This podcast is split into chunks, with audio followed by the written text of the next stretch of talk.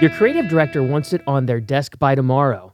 Your AE wants it by end of day. Your client wants it yesterday. You, on the other hand, just want a drink and a foot massage. Welcome to ADYAC. ADYAC is the official podcast of the AAF Lehigh Valley. I'm your host, Nathan Linder. ADYAC is sponsored and produced by Fire Rock Productions. Our theme song is written and produced by Carlo Acera. Today we're recording uh, once again at Adams Outdoor Advertising in their beautiful conference room. Thank you to Adams Outdoor Advertising for letting us uh, record today. Our guest is a local brand strategy expert with a very impressive history of working with national brands.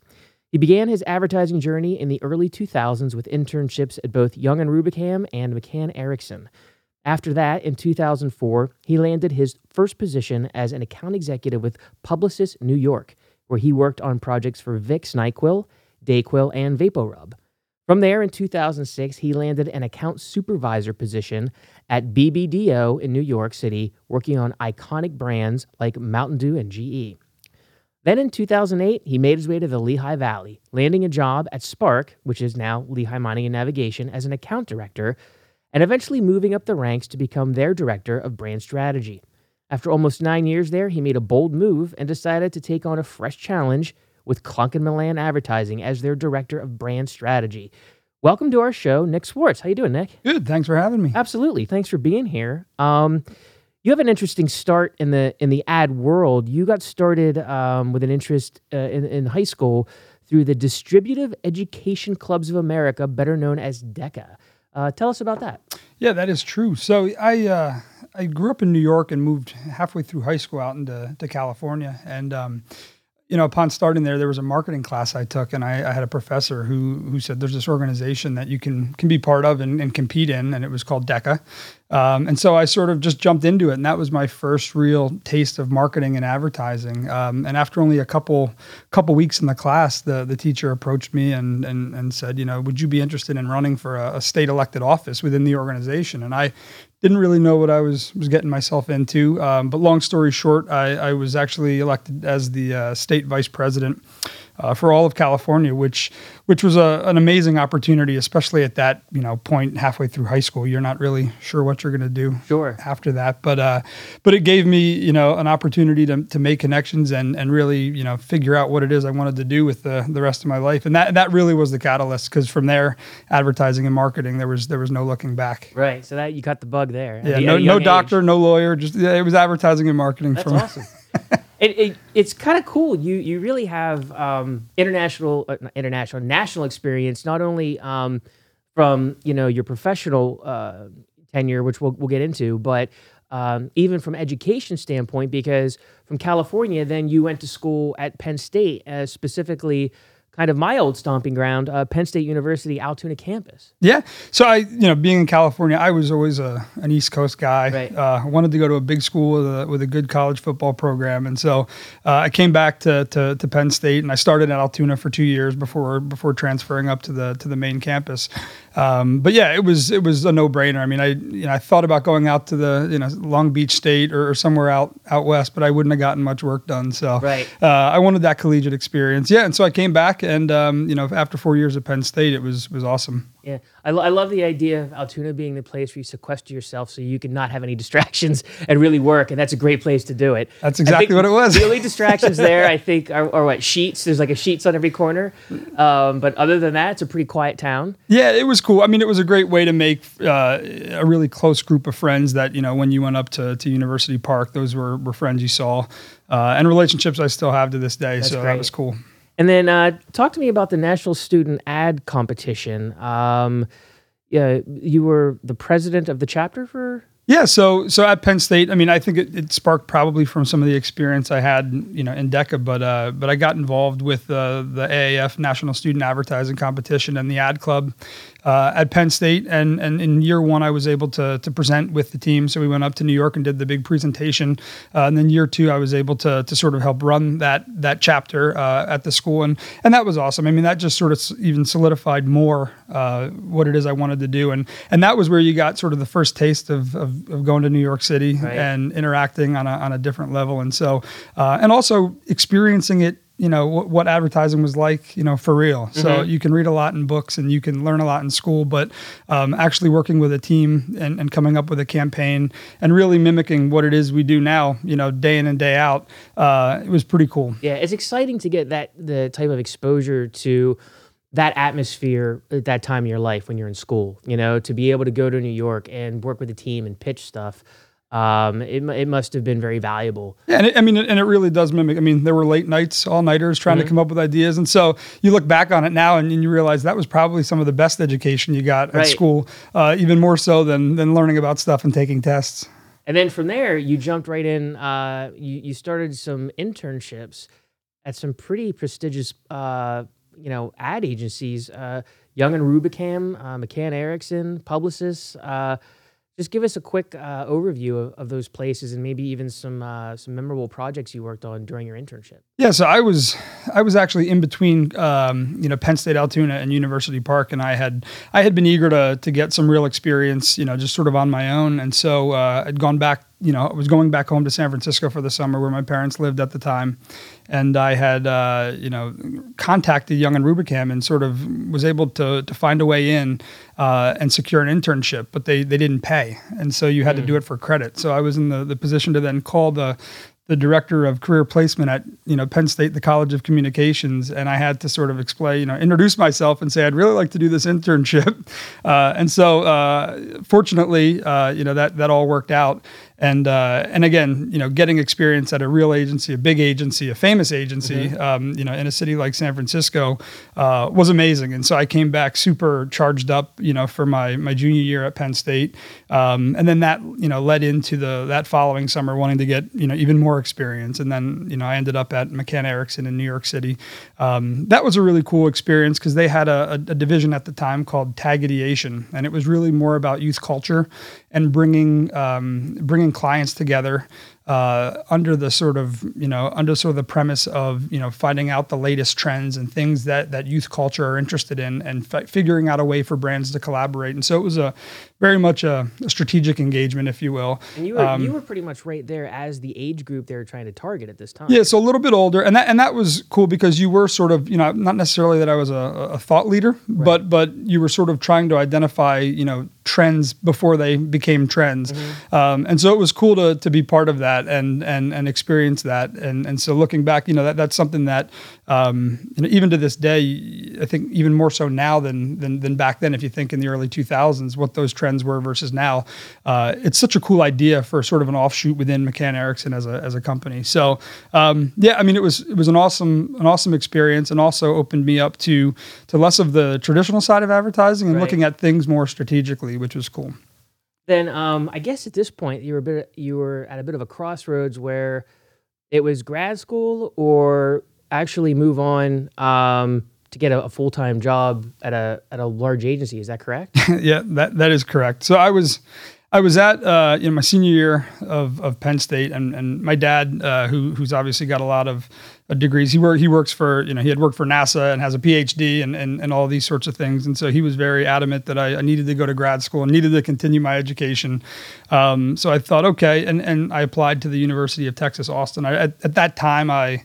I wanted to be uh, a strategic planner, and and so one of the things I thought was, well, why don't I go? And, and they had a really great program where you could you know put more tools in your bag uh, and and gain more experience. Um, so I, I I applied, got accepted. Uh, you know, went down, got an apartment. Austin, Texas is, is still one of my favorite cities. You know, of all the places I've gotten to to, to travel to. But um, but yeah, so I, I thought, okay, I got that secured, um, but I don't want to sit idle that summer. So I, I got a third internship at, at Publicis New York and took that with the the understanding that, you know, at the end of the summer, I'd, I'd head down to Texas. But uh, but that didn't turn out that way. that, Right. that way.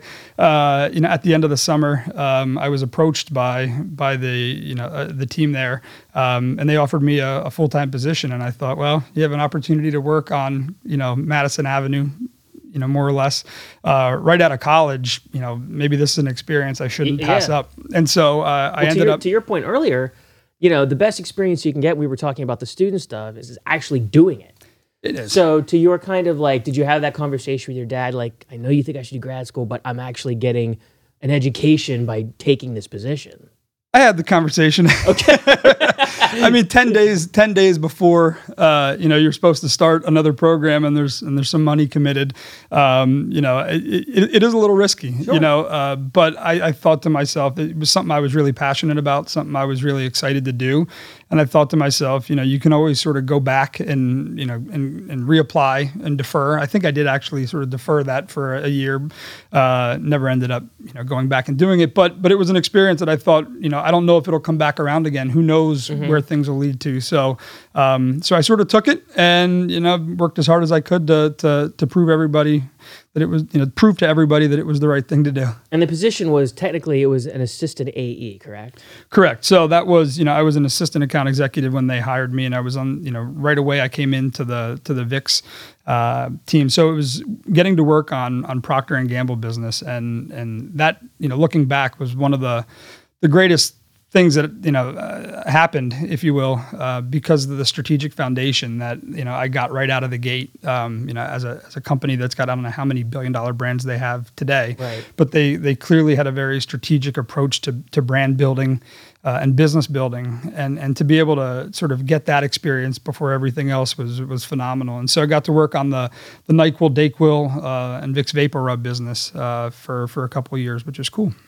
Great. And um, so technically as an assistant account executive, um, uh, what what were some of the actual like what were you literally doing? What were your responsibilities laid out at this early stage in your career when you're doing when you're an assistant AE? Yeah, so I mean, it, it isn't glamorous. You know, there's a lot of, footwork that, that, you're sort of doing. Uh, you're helping to you know the way I always looked at it and the way that I approached it coming right out of college was that my job was to help make you know my boss look good, to help set the table for the person above me so that they looked good mm. so that in turn the agency looked good.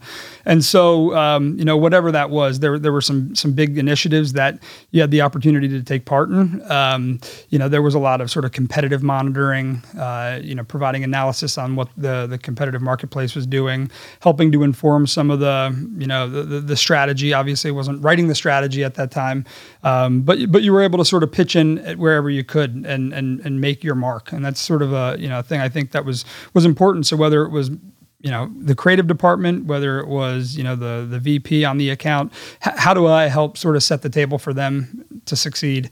Um, and and you sort of got to do that. Great. Was there any of the because um, those are very memorable and well known uh, you know products uh, and accounts and i can imagine it was a lot of fun like working on like a nyquil or, or, or something like that was there any particular um, ads that you remember, like maybe not necessarily that you had like a creative input on, but you remember fondly that you were a part of that? Yeah, um, there were a couple campaigns that were that were that were really cool. Um, but the thing that that really jumped out at me that that was that was sort of really fun from that time, not fun, but it was a great experience. Was right, right around that time there was a huge outbreak of the H1N1 sort of avian flu virus. Oh, okay. And so as a brand, um, you know, Vicks VapoRub was sort of, you know, and, and NyQuil and Dayquil, they were looking at how they could be thought leaders.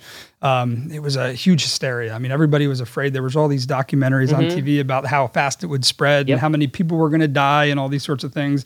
So I was actually tasked with a, a, a project of sort of putting together a recommendation for the client on how how how they could, you know, um, sort of help to inform the public and, and position themselves as a thought leader. And so there was a lot of research that was done, um, you know, to, to sort of help inform that. So that was kind of cool because that was something that was topical, you oh, know, yeah. uh, and a big deal. It wasn't necessarily related to, um, to, to, to, actually promotion of, of product directly, sure. but it was a it was a cool opportunity to sort of get into something a little bit bigger and, and potentially have an uh, you know an impact. Well, yeah, figuring out a way to position a product in an unexpected fashion is, is always a challenge. So yeah. that, that's that's really cool. Yeah, I also still can't. I mean, at that time, this is getting into the weeds here, but I still can't walk into a, a grocery, you know, a, a, pharmacy and look at the the packaging today because phenylephrine and, and pseudoephedrine. There was also a big thing. Oh, really? Back then about pseudoephedrine, uh, people were like making drugs out of the cough and cold medicine. So now it's behind the counter. There was a reason for that back then, but the yep. stuff that's out you know, out in front of the counter now is not nearly as effective as the other stuff. So right. you know too much sometimes.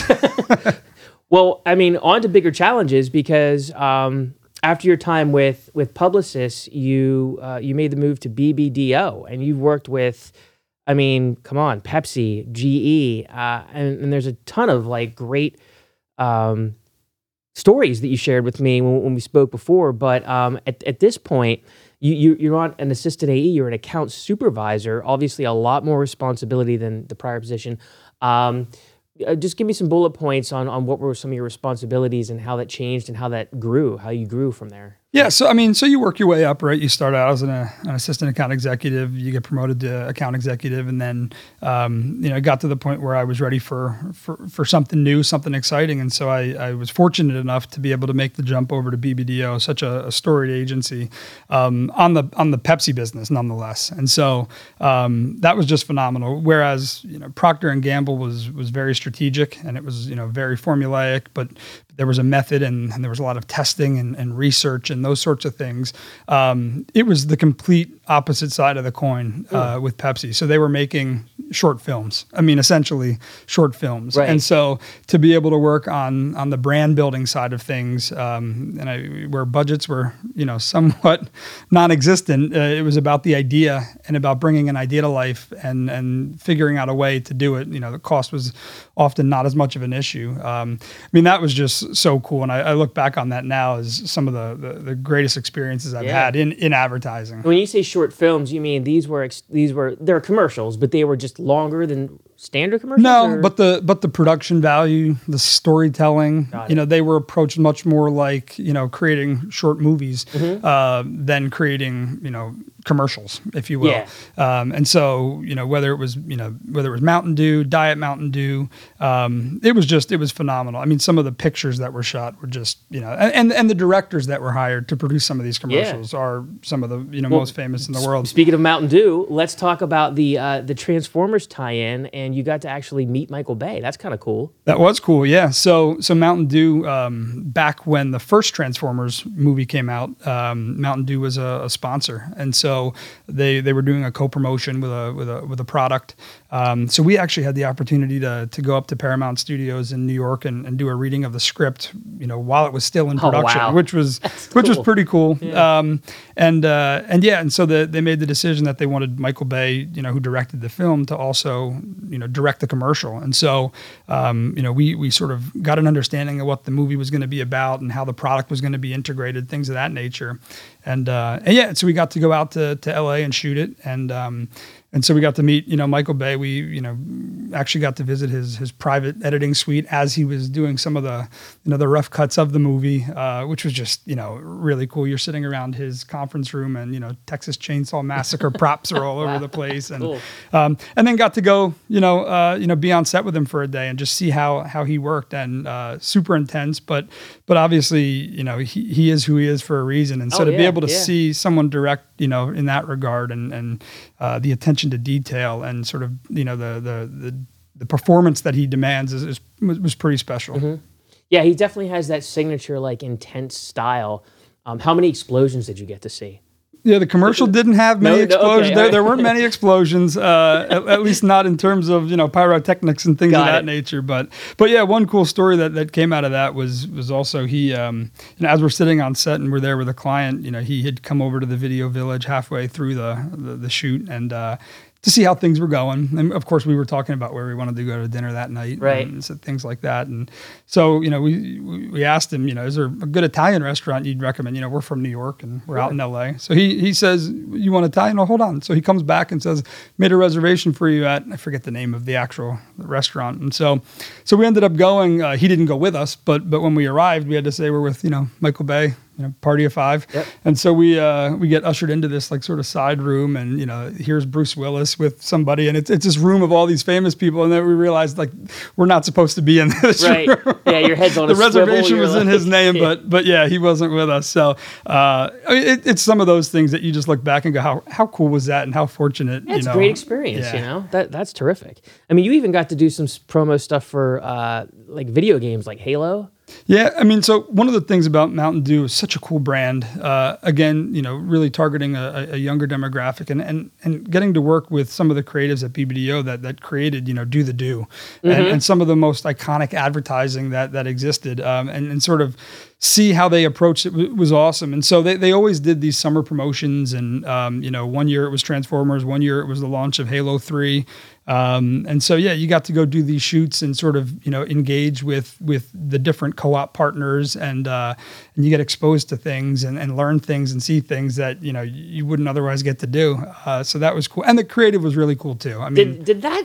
I gotta ask because I that's I, I don't know why I think uh, the synapses are finally firing in my pea brain, but when we talked about that before, it didn't dawn on me that Mountain Dew is the perfect tie-in for a video game uh, kind of uh, promotion because it's isn't it kind of like the official uh, beverage of the gamer because it, it, it's about caffeine content. It kind of keeps you up. It keeps you. Yeah. I mean, it used to be about like the X Games and all the so the, the brand in and of itself was all about irreverence, Right. right? Um, but but I think that summer they actually had come out with a new line extension, a product called Mountain Dew Game Fuel, Mm-hmm. and so it was you know really targeted towards that gamer market and that audience, and so they did a lot of activation, you know, in different areas and ways. But that was a a co-op that they had done for a summer promotion that really tied it in. But yeah, it was. I mean, it was really cool. Yeah, that's great. And I mean, just that's just the tip of the iceberg because you've worked on spots that have feet. you haven't met you know all of these people, but you've worked on spots and have been a guiding force on stuff that you know that featured everyone from like Chuck Norris to Jack Hanna. Um, and I know, like you know, when you work with these uh, with celebrities, sometimes you- you're really never sure um, just exactly you know what, what they're gonna what their uh, so, what their personality is gonna be like like for instance jack hanna like with the he was very the animal guy Yeah, he was. He was. he and- was. Yeah, he was to- totally cool. I mean, some celebrities are, are are big names and they know it. Other celebrities are super humble, and Yeah. you know, you feel like you're hanging out with an aunt or an uncle. Right. Uh, and he, you know, he he's sort of the, you know, he, he you know him from TV, uh, but what you realize in working with some of his people, he, you know, he still runs a zoo, and so like Absolutely. his his manager was the person that worked in the office at the zoo. I mean, you're not dealing with a Hollywood publicist and Right. and all these sorts of things. And so as an account executive, you know, you get to sometimes you're not doing the most glamorous of things, but sometimes you're helping to sort of, you know, you're the glue that helps keep things together and and get things to the finish line. And Absolutely. so you're interacting with some of the people, you know, on the back end.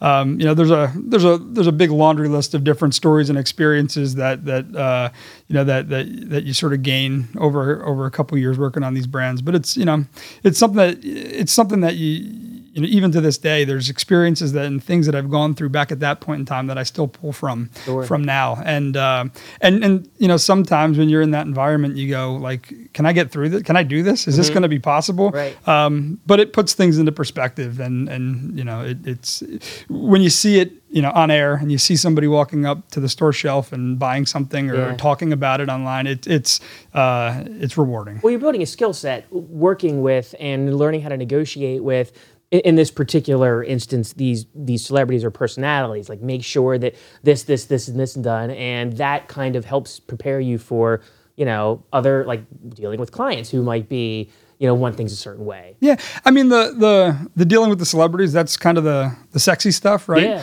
Um, but dealing with you know working with some of the creatives uh, and and some of the, the the folks in production and the strategists along the way, I mean that's stuff that you know I look back on and, and like I said I still pull from you know to this day, Right. uh, and to, to to see how they work and how they think and and you start to get a, an understanding of sort of what's good enough, you know what's good, what's good enough, um, and you know you're you're also fortunate to work with with, with certain clients. I mean, Pepsi is historically known for creating leaders of, of industry. Uh, you know, and so the you know the marketing director at the time now is now is today is the president of Dick's Sporting Goods. You know, uh, you know one of the other clients is you know was the CMO of BuzzFeed, and so you see these folks that you interact with and that are sort of challenging you and pushing you, and and you're working with um, now running you know major companies Right. and and being thought leaders and so um you know, that that that all is is is you know I, I don't know there's no other word to describe it but cool right? No, that, I mean, it, it, does. Sound, one one thing that's cool that you had mentioned just kind of off the cuff, and I'm I'm not I'm I'm just I'm not going to focus on it too much, but I'll, I'll just give my little two cents on it. Is that, um, and it's because I'm a fan of the meme, not necessarily the guy.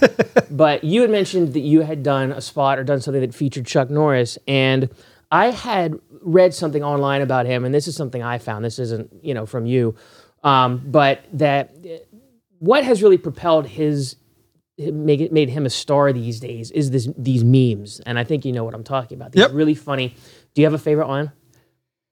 My, fa- my favorite one is Death had a Chuck Norris, a near Chuck Norris experience. I think that's my absolute favorite. I don't. I, don't think mine's are. Mine might be appropriate to say. okay, fair enough.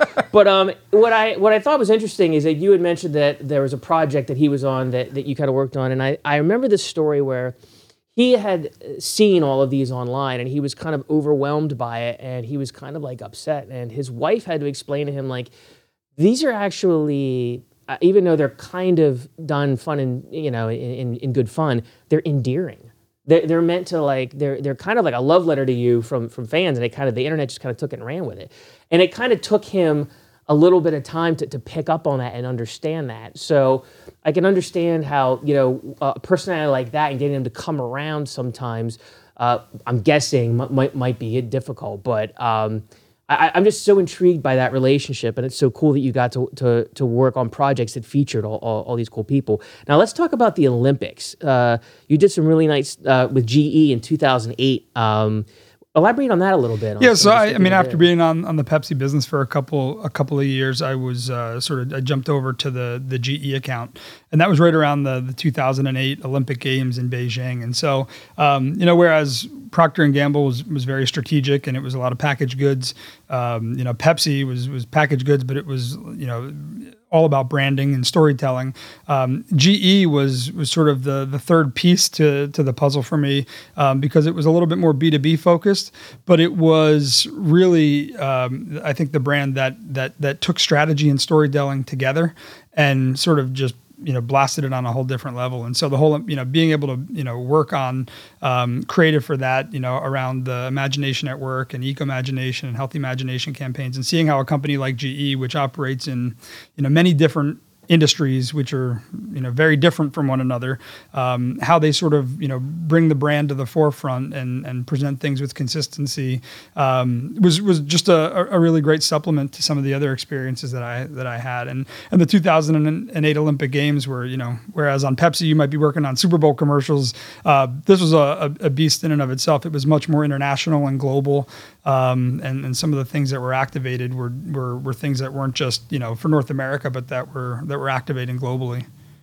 Wow. So, you, oh, that's great. Um, then around this time, I guess, or maybe a little later, um, things started to change in your in your personal life, and you did make the decision to kind of head to the Lehigh Valley. Um, what, what was it? Strictly because you decided you wanted to kind of you know raise a family in a, in a different kind of environment, or was was that pretty much the the, the key to you kind of moving to the Lehigh Valley, or was there more to it? Yeah, I mean, so you know, working in New York is is definitely a, a, a young man's game. Um, you know, working eighty hours a week, getting Yeah. to travel for three weeks at a time on commercial shoots, things of that nature.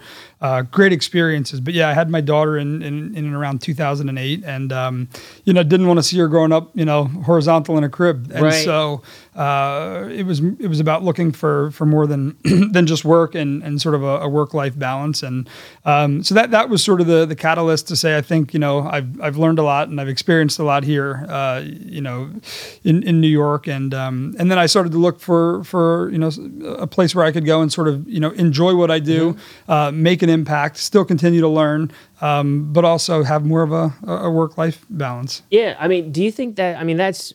I mean, with the one day uh, when we spoke before, you had mentioned like one one of the work days on one of the projects is like you barely even went home one night. Yeah, It's like, I mean, and you and that must be tough trying to raise a, a kid with with that type of like. It is. I, I think to me, it's you got to be all in, right? So when you're when you're working in New York, you, you've got to be all in, or you shouldn't be in. it. Yep. You shouldn't be in at all.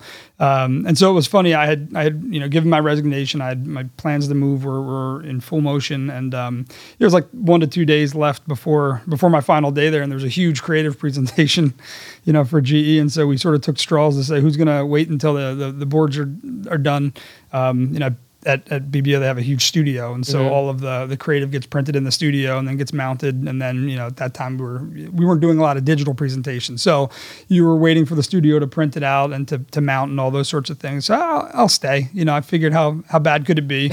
I didn't want to come in super early the following morning. Well, Right. I I left for work. You know, I think it was like a Thursday. I left for work at 9 a.m. and I think I got home at 5:30 the following morning. But that you know that that was indicative of what you were expected to do. Sure, yeah. Uh, because if you didn't want to do it there was a hundred other people that would be happy to have that opportunity.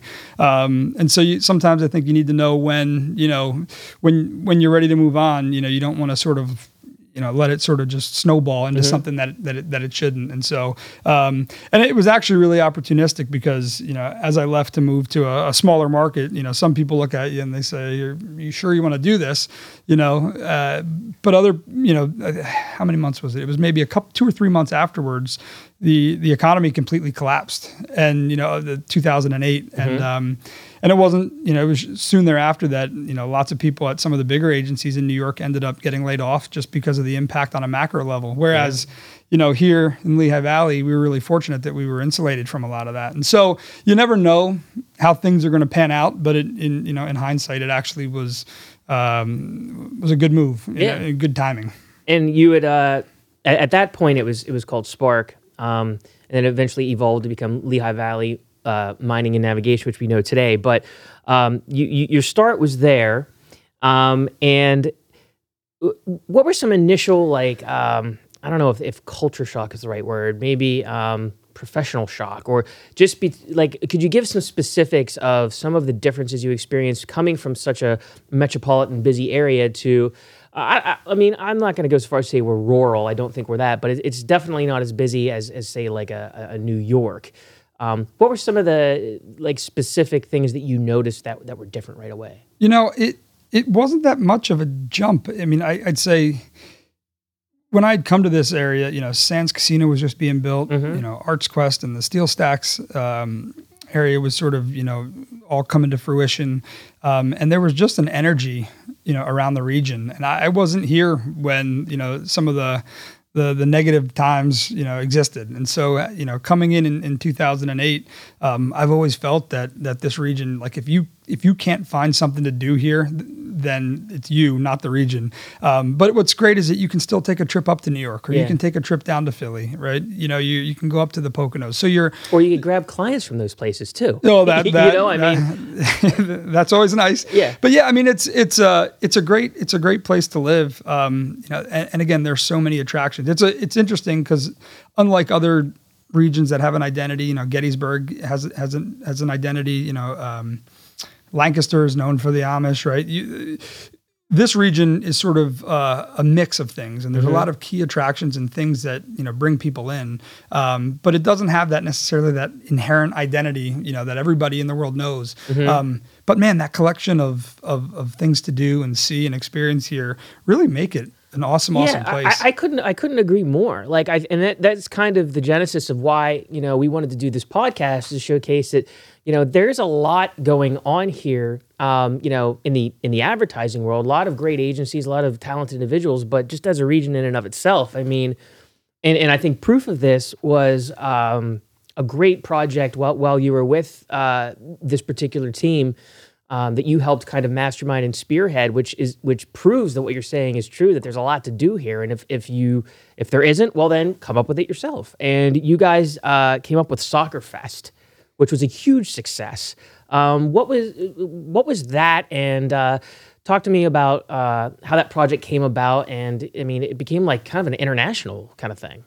Yeah, I mean that was that was such a cool experience, and and something so cool to be part of. Um, yeah, and it started with I, I had grown up playing soccer. I played at Penn State Altoona on, on the on the men's varsity team, and I I had I had spent time growing up in the Netherlands. So soccer is sort of the first sport that I've I, I truly loved. Um, and so I'd been to a couple World Cups, and in 2006 I was in I was in Germany, um, and I happened to be part of a, a you know leadership Lehigh Valley class, and we were touring the ArtsQuest campus, and and a guy at the time by the name of Kurt Moselle, who I'm you know great friends with today, um, you know, was sort of giving the tour. And I remember pulling him on the balcony one day and saying, Hey, you know, I was at this World Cup viewing party in Germany, and he said, I was too. And I said, Man, I'd love to. Like, they had these viewing parties, and, and around the world, soccer celebrated in such a different way. And so, you know, along this river, there were 100,000 people, and there was a giant screen in the middle of this river, and people just congregated. You didn't have to be in the stadium to enjoy the sport, right? Mm-hmm. Um, and so I, you know, we were sort of just joking about it and said, "Man, it'd be cool to to have some kind of a viewing party here." And so,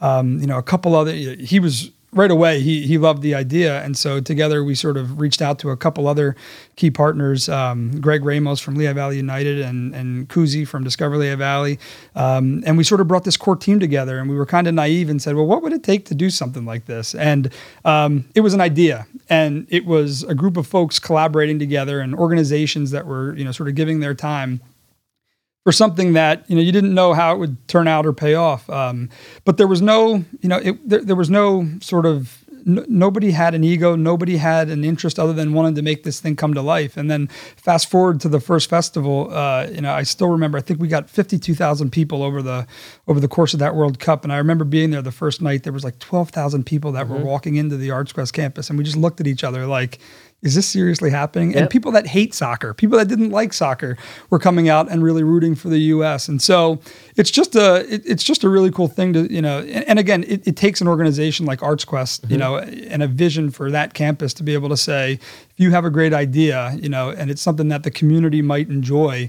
we're all in, mm-hmm. you know. Uh, and so uh, it, it, was it was phenomenal. So year one that happened, and then we followed up the year after with the Women's World Cup. Uh, we did it a third year with uh, the Copa America, and then actually this summer, uh, shameless plug here, this summer we're we're doing it again for the, for the World Cup. Unfortunately, the U.S. didn't make the World Cup, so it'll be a little bit more of a of an international flavor. But um, but it's just a, it's a great way to sort of bring communities together, yeah. bring people from different you know backgrounds and ways of life, and, and to enjoy something like that. I, and I think that's that's the key too is is the enjoyment of it because you know touching on what you said, I don't. I, I don't hate soccer, but I don't know anything about it.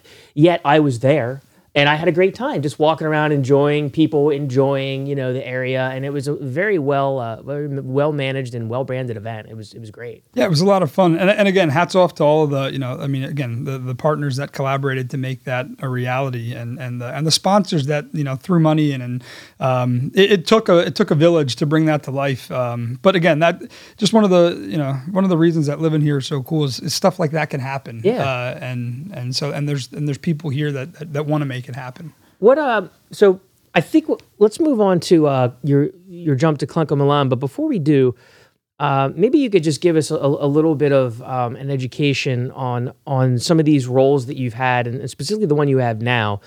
Um, what is a director of brand strategy, and what are their key responsibilities? Can, can you break it down into something like bullet points, or is it too organic to even kind of rein in? No, I think I mean so. I think it's sort of a progression, right? So the way I look at it is that just in advertising in general, I see ourselves uh, collectively. I see us all as problem solvers and, and storytellers, right? Um, and so, in a, in a world where there's so many tools at your disposal, uh, clients have tools at their disposal, agencies have tools, individuals have tools to be able to, you know, produce content and put it out there to the world and brand themselves.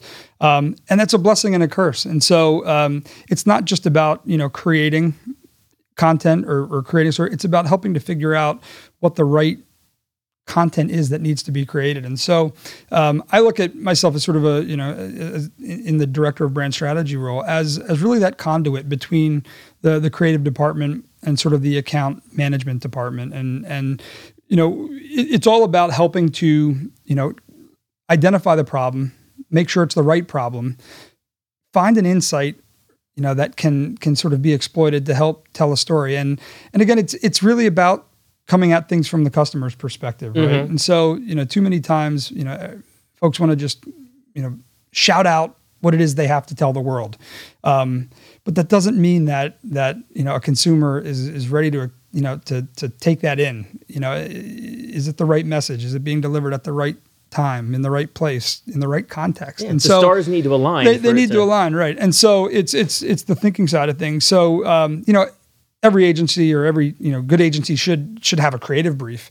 But but the creative brief in and of itself is just a tool. Mm-hmm. and so you know part of the you know the, the the the, task that that that I embark on is is is helping to make sure that it's able to inspire the creative department, right? Um, and and lead to to work that's effective, but that also is powerful. And you can come up with lots of great ideas, but if they're not effective, you know, it's sort of for naught.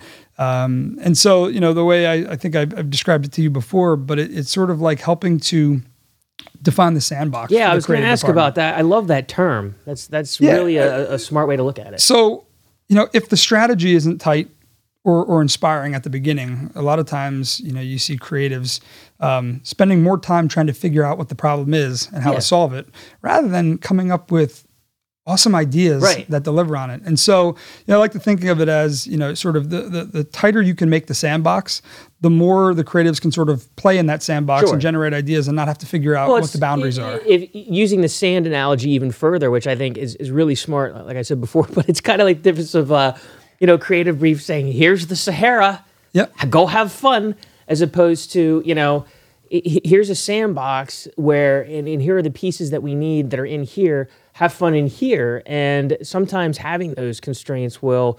Um, force a creative person to actually come up with a, with a lot of great ideas instead of having their mind wander in areas where it's not exactly where the client wants to, to go. Yeah, and, and sometimes that's that's also interacting with clients to sort of really challenge them to make sure you know. Sometimes in organizations, there's a, a very myopic view in terms of you know because there's there's they have to hit certain sales numbers or Sure. there's something that Yep. they need to promote and there's you know political parts of it that come into play and there's you know business things that as an agency you may or may not sort of be aware of and so um, you know part of that problem solving starts with working with you know the clients to sort of get a deeper understanding of what it is they're trying to do and achieve and help to to sort of create that sandbox, if you will. So it's it's both on that strategic side, and then that transfers over to the creative department as well to make sure that they're not wasting their energy or their resources, you know, in the wrong thing. And you know, the more creatives can be creative, you know, the the better the end product is. And then you're also involved with uh, with media planning as well. Um, it, it's sort of not, not directly, but I think the strategy sort of starts. You know, it's above you know all of that. I mean, we get so we get so caught up in buzzwords and terminology, and at the end of the day, whether it's B two B or B two C, you're still communicating to people.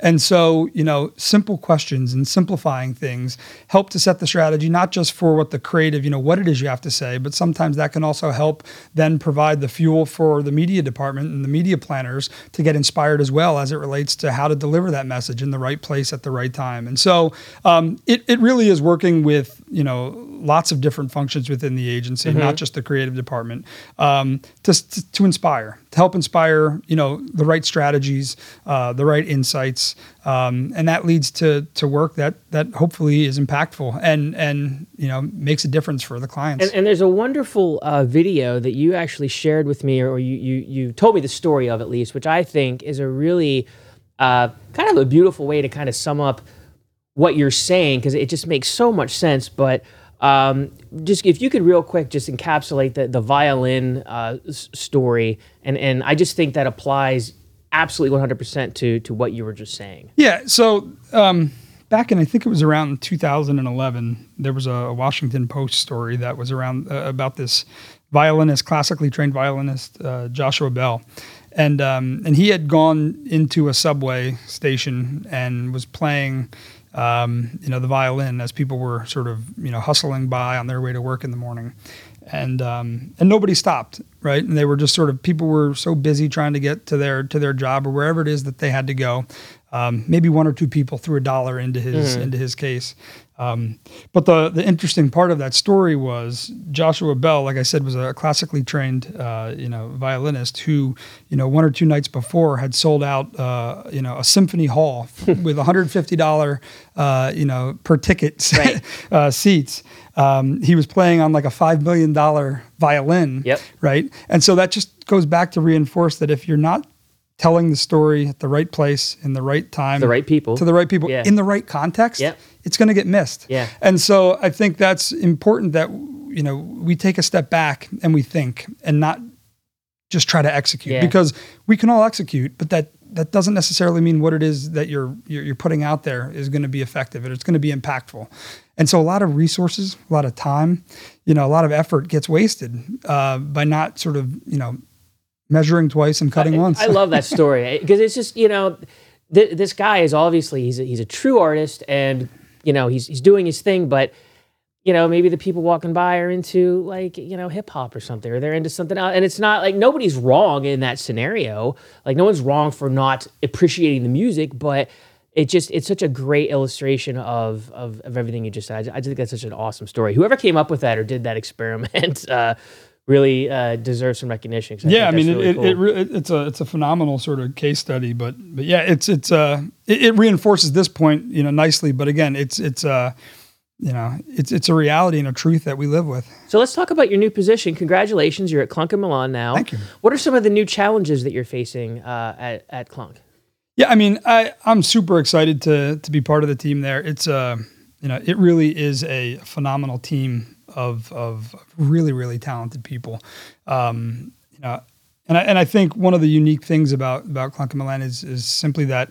A lot of agencies talk about being full service and having a lot to offer, um, but but this agency, you know, truly is, and it's truly an integrated team. And so, to be able to collaborate um, with experts in many different disciplines, so whether it's design, whether it's you know web development, um, digital marketing, public relations, media buying and planning, it's all in house. And so, not every client you know utilizes all of those services, but to be able to bring a team together and to bring the thinking together to help inform strategies and to help inform uh, creative campaigns is just it, it- it's really exciting. And and in an industry where you know I think I don't know how many years back it was, but a lot of agencies just sort of went more towards that you know specialty area where there was a web only shop, right, or a you know an SEO firm, um, or a design shop, uh, which is all really great. But I but I think you know clients in today's day and age are are looking more for partners than you know agencies of, of, of record or, or sort of you know people to just help. They, they don't want to manage five six seven different relationships. So if you can